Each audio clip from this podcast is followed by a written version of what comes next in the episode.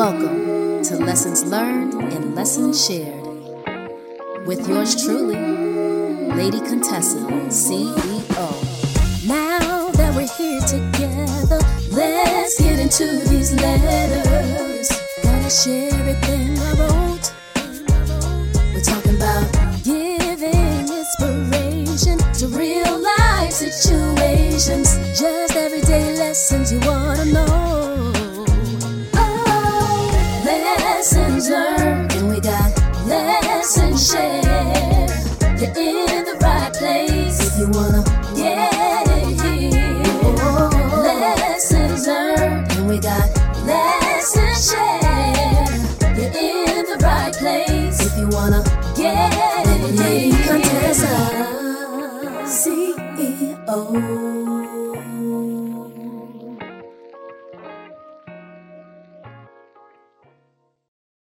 Howdy, y'all. Welcome to another episode of Lessons Learned and Lessons Shared with Lady Contessa CEO. I want to share with you a belief that I hold firmly, one that might not be agreeable with everyone, and that is I strongly advocate for the implementation of term and age limits for elective officials and the abandonment of the lifetime position in the Supreme Court. This is not about targeting specific individuals or undermining their capabilities, but rather about promoting a system that encourages fresh perspectives, accountability, and the collective interest of all citizens. So let's get into the reading of the letter entitled Ensuring a Brighter Future, the Need for Term and Age Limits in Politics.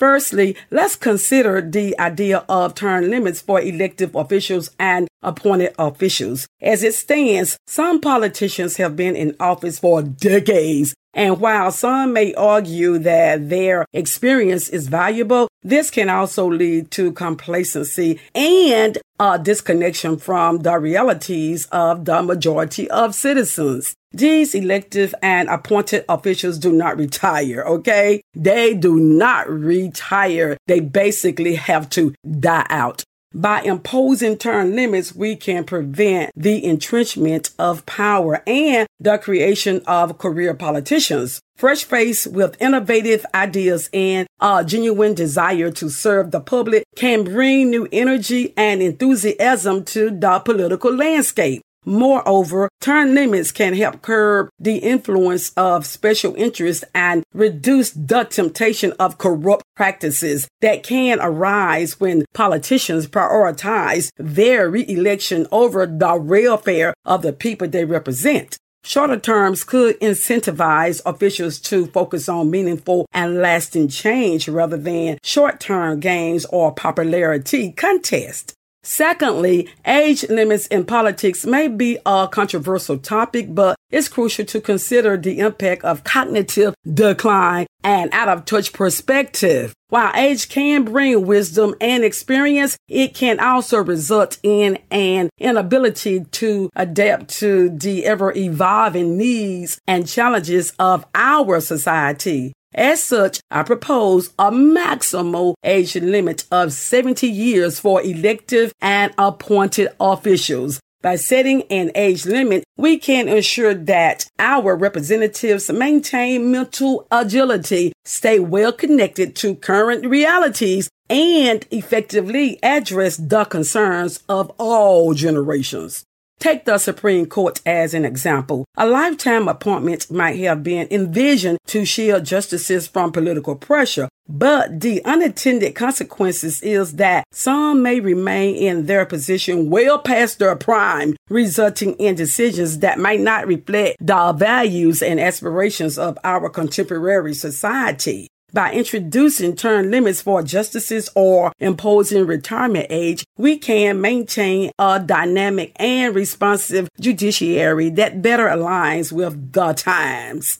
It's essential to emphasize that this proposal is not an attack on individual dignity or capability. Rather, it's about acknowledging that the need of our nation are ever changing and we must ensure our governance adapts accordingly. By limiting terms and ages, we create a system that is more inclusive, forward thinking, and responsive to the demand of our citizens, regardless of age, background, or political affiliation. Imagine a political landscape where elective officials come and go, serving with passion and dedication while the wisdom of experienced elders is channeled into advisory roles and mentorship. This setup fosters a healthy balance between continuity and progress, allowing us to build a brighter future for our children and grandchildren. In conclusion, my belief in term and age limits for politicians and the end of lifetime positions in the Supreme Court is founded on the idea of fostering a more vibrant and inclusive democracy. By championing this cause, we open doors for new leaders who bring fresh ideas and renewed commitment to public service. We enable ourselves to tackle the challenges of the modern world with a clear and unclouded vision guided by the shared interest of our citizens. Together, let's work towards creating a political system that truly serves the people and ensures a brighter future for generations to come. Anyway, thanks to Tria for tuning in to Lessons Learned and Lessons Shared podcast with Lady Contessa CEO, I hope this letter has been enlightening and valuable to you. Your support means the world to us, and we look forward to continuing these enriching conversations together. Be sure to subscribe and or follow if you feel inclined to do so and know that your feedback and thoughts are always welcome. And I uh, come back to visit me when you can, okie doke. Until we meet again, love. Ta ta. You're tuned into Lessons Learned, Lessons Shared with Lady Contessa, CEO. Hope you're ready for a lesson, because there's plenty to learn. Every day is a lesson if take the time to learn what you should know. Every day is a blessing when you can understand what you need to grow. Life isn't easy, but it teaches us in many ways, it's true. So when you share an experience, I get to learn a lesson straight from you. Forever a student in this thing called life. I'm always learning,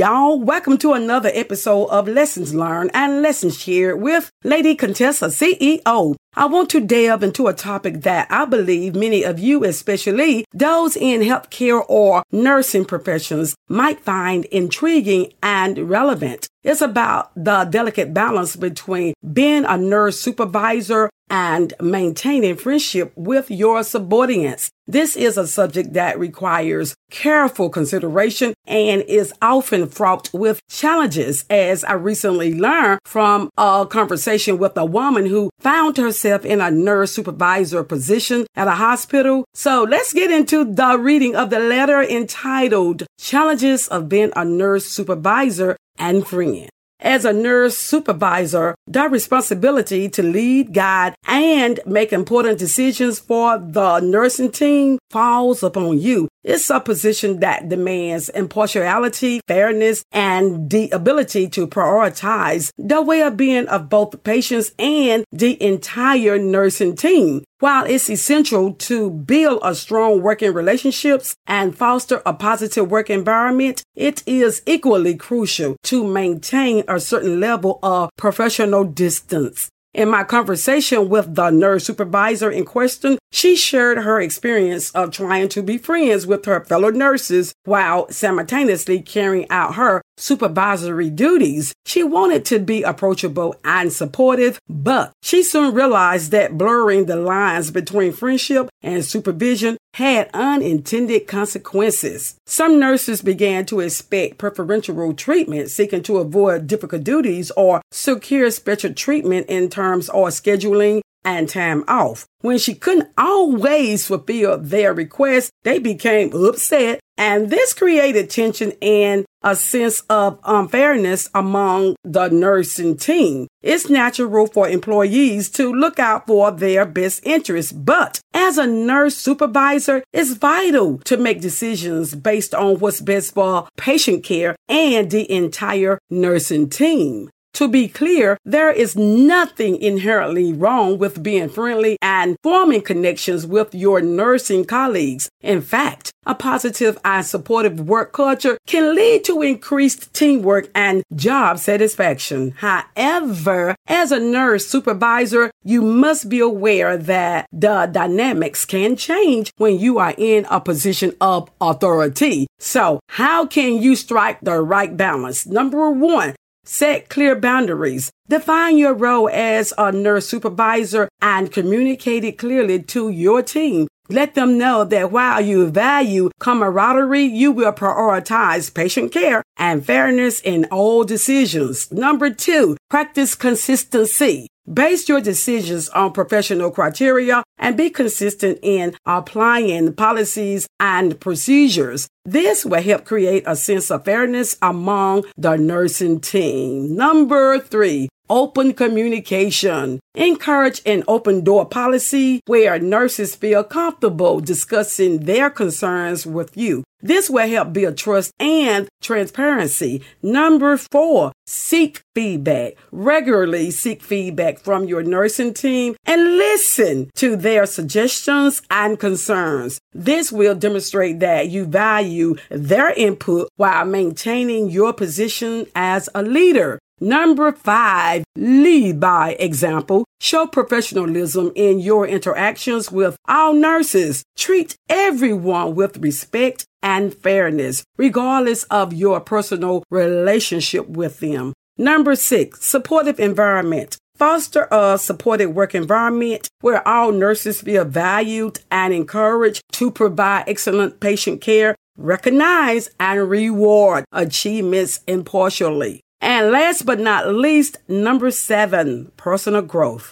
Encourage personal and professional growth for all nursing team members, including yourself. This can help minimize feelings of favoritism and inspire a collaborative atmosphere. In conclusion, being a nurse supervisor is no easy task and navigating the balance between friendship and leadership can be challenging. But by setting clear boundaries, practicing consistency, fostering open communication, and leading by example, you can create an environment where everyone feels respected and valued. As nurse leader, your ultimate goal should be to support your teams in providing the best possible patient care and achieving collective success. Anyway, thanks to Tria for tuning in to Lessons Learned and Lessons Shared podcast with Lady Contessa CEO. I hope this letter has been enlightening and valuable to you. Your support means the world to us, and we look forward to continuing these enriching conversations together.